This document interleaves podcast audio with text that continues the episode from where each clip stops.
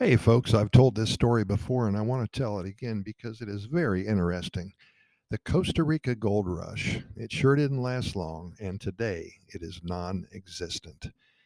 In 1502, when Christopher Columbus set foot on a little island just off the coast of what is now the Limon area, he was first impressed with the ornate gold jewelry that the local indigenous people wore along with the fact that the dense green jungles and the abundance of wildlife and a beautiful coastline was the first thing that he saw, he named this new land Costa Rica or Rich Coast.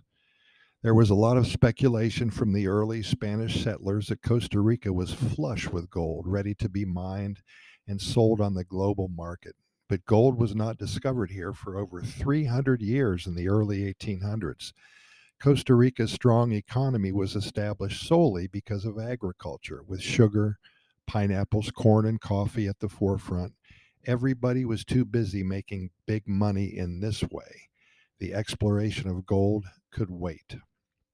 Large scale gold mining didn't begin until the 1820s, though it soon declined shortly after in the 1840s. Over 90 years later, in the 1930s, huge gold deposits were discovered on the Osa Peninsula and the industry grew very strong, spurting gold fever to sweep the country. People came from all over the world to get into the Costa Rica gold frenzy. Throughout the early years, the Osa Peninsula and the areas surrounding were deemed uninhabitable almost considered a wasteland simply because there were no people in the area. It was a dense jungle habitat with no future plans to make it a place where people would want to live. With the discovery of gold in this area, a migration to the peninsula quickly began as a surge of excited people flocked to the area with hopes of striking it rich, mining for gold. Many of those who moved to the area were refugees from the other Caribbean nations seeking refuge from the iron fist rule of their national governments, along with former banana plantation workers from the Limon region looking for work following the closing of many of the United Fruit Company plantations during that time. Well, the Osa Peninsula was one of Costa Rica's largest gold producing regions until the late 1980s. It was known for producing exceptionally high grade gold with a total purity of above 20 carats considered to be very high for natural gold deposits. And because of this, throughout this gold rush period, the entire region experienced a large economic boom fueled by artisanal gold prospecting, unlike other gold mining zones of Costa Rica. However, the Osa Peninsula was unique in that gold was not only abundant in the mountainous regions, but also was found in hundreds of riverbanks throughout the peninsula in sedimentary form. Sedimentary gold, much different from large gold nuggets, can be extracted in an artisanal process known as gold panning. We've also always seen these uh, westerns on TV or movies where there's people panning for gold. That's exactly what it is. It's a labor intensive method of extraction that utilizes a gold pan to separate the precious metal out of the sand and gravel deposits. This artisanal form of mining was the initial method adopted by many of the local gold miners, known locally here in Spanish as or oreros, O R E R O S, oreros. Dos Brazos de Rio Tigre, the two arms of the Tiger River, was perhaps the largest major gold mining community that was settled on the Osa Peninsula. It was positioned perfectly between the two arms, which of course is Dos Brazos in Spanish, of the Tigre River, and it was also on the outskirts of an area now known as the Corcovado National Park. At this time, the Tigre River was one of the rivers with the largest concentration of naturally occurring gold deposits in the entire region. And because of this, for so many years, the main economic activity of those who settled there was artisanal gold mining or gold panning. Because of their successes, dozens of global gold mining companies learned of this area quickly and immediately relocated their men and equipment. There was no rules or laws, and this led to total destruction of the area.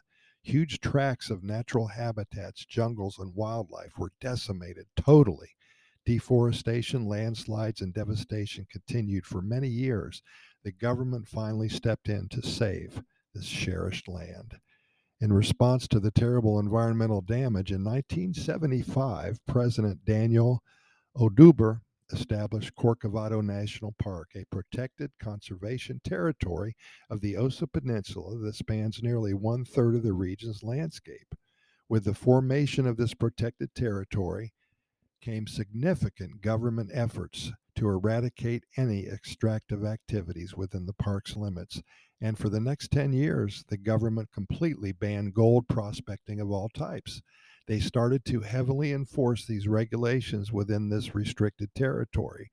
And while this legislation improved environmental conditions in the long run for many local people, the immediate impact was so negative, resulting in widespread unemployment, unemployment excuse me, and poverty. Dos Brazos was one of the communities most affected by this new regulation as many residents were prohibited from practicing the primary activities that enabled them to generate income to support their families for so many years. Then in 2004, the community formed uh, ACODOBRARTI. Don't know how to pronounce that. It's a nonprofit conservation associated dedicated to the ultimate protection of the flora and fauna of the entire Dos Brazos de Rio Tigre and the surrounding communities of the Osa Peninsula. The association has served as a primary catalyst in realizing a total shift in local economic activity away from damaging extractive practices in favor of sustainable sources of work that not only seek to safeguard the community's unique natural landscape, but also they depend on it. This has been very, very successful. In February, actually, of 2015, this uh, company, ACODOBRARTI, opened its first entrance into Corcovado National Park, and today the community has 25 nationally certified park guides who offer tours throughout the peninsula. As you can see by the abbreviated history that I just told you about, the Costa Rican government has chosen its country's biodiversity and the health of its flora and fauna over what riches can be generated by a robust gold industry. The 5 million plus residents of Costa Rica are very happy that this route was taken. And so are the 3 million plus visitors that flock to Costa Rica every year to enjoy their national parks, their volcanoes, and their beaches. There are hundreds of thousands of species of plants and animals, and so much more. And to this day, southern Costa Rica has remained a place that is just full of biodiversity. Not too many people go there. It's the least inhabited area of the country. In my opinion, it's the most green, most lush, and most wild and diverse area.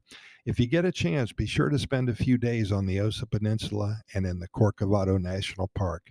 You'll experience the old Costa Rica. Bring your camera, your binoculars, some good walking shoes, and get ready for the time of your life. Gold is good, but seeing a plentitude of toucans, scarlet macaws, sloths, tapirs, pumas, anteaters, butterflies, and thousands of other species is my best choice. Hey, thanks for listening. You're entitled and invited to visit our websites at Costa Rica Good News and also at Costa Rica Immigration and Moving Experts.com. Please enjoy our over 2,400 episodes of our Costa Rica Pura Vida Lifestyle podcast series. We're found on all major venues, including iHeartRadio, Spotify, the Apple and the Google podcast platforms, Radio FM, Anchor, Amazon Music, and many more. Hey, thanks for listening. We really appreciate your time. Hope you got some good information here about the gold rush of Costa Rica. And we'll talk to you tomorrow with another story.